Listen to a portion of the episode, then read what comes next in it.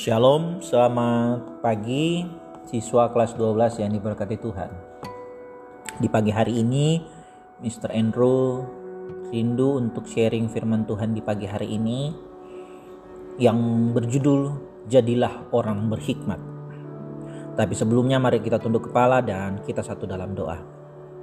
Terima kasih Tuhan di pagi hari yang indah ini kami bersama boleh berkumpul kembali untuk mendengarkan firman-Mu melalui rekaman ini Tuhan.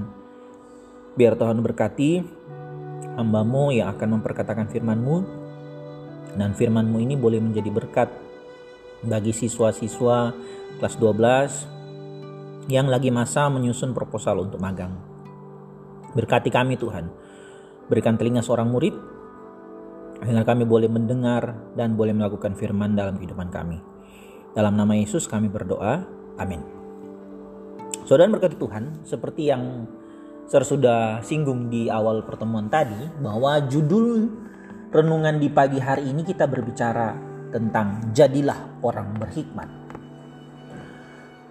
Kita akan membaca dalam Amsal 9 ayat 10. Permulaan hikmat adalah takut akan Tuhan dan mengenal yang maha kudus adalah pengertian.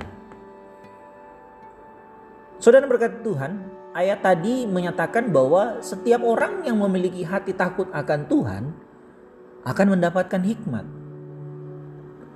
Jadi kunci memiliki hikmat adalah ketaatan, yaitu ketaatan kita melakukan perintah-perintah Tuhan. Saudara yang berkati Tuhan, pandangan orang sekuler atau orang di dunia ini berbeda.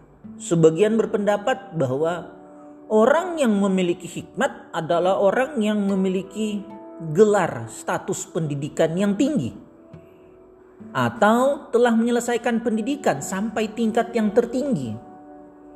Ya, untuk saat ini mungkin sampai menjadi memiliki gelar profesor atau S3, doktor. Atau juga merupakan lulusan dari luar negeri sehingga dianggap orang ini berhikmat. Orang yang berpendidikan tinggi belum tentu memiliki hikmat.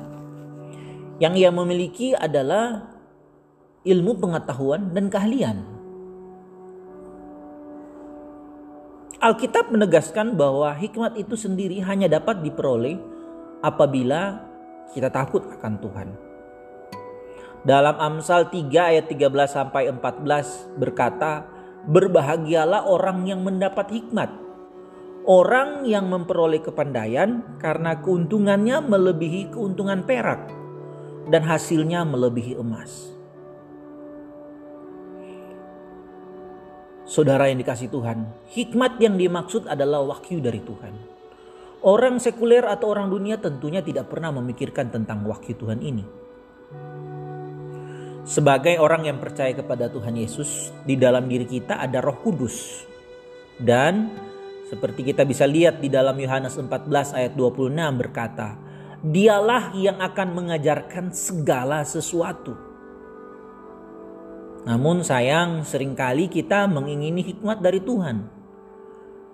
Namun kita tidak hidup dalam ketaatan sehingga Roh Kudus undur dari kita. Padahal Roh Kuduslah yang memberikan kita hikmat. Bukan berarti kita tidak perlu sekolah tinggi atau menggunakan akal pikiran kita. Tetapi yang lebih utama adalah kita harus selalu mengandalkan hikmat dari Tuhan. Jangan hanya membanggakan kepandaian, keahlian kita, sebab di luar Tuhan kita tidak dapat berbuat apa-apa. Inilah God story-nya. Daud dalam keluarga kurang dianggap atau diremehkan. Ia pun hanya sebagai gembala domba Sampai Daud mengakui di dalam Mazmur 73 ayat 22 dan 24. Aku dungu dan tidak mengerti, seperti hewan aku di dekatmu di Tuhan. Dengan nasihatmu engkau menuntun aku dan kemudian engkau mengangkat aku ke dalam kemuliaan. Sedangkan kakak-kakaknya dinilai lebih punya potensi, pintar dan berpostur ideal di, di pemandangan manusia. Tetapi Daud mempunyai nilai lebih yaitu senantiasa takut akan Tuhan dan karib dengannya. sehingga kuasa roh Allah yang dahsyat bekerja dalam diri Daud, menjadikan dirinya sebagai pribadi yang luar biasa dan istimewa. Hasilnya ketika Goliat bertekuk lutut, pada saat yang tepat Daud pun menjadi raja atas Israel. Atas Israel.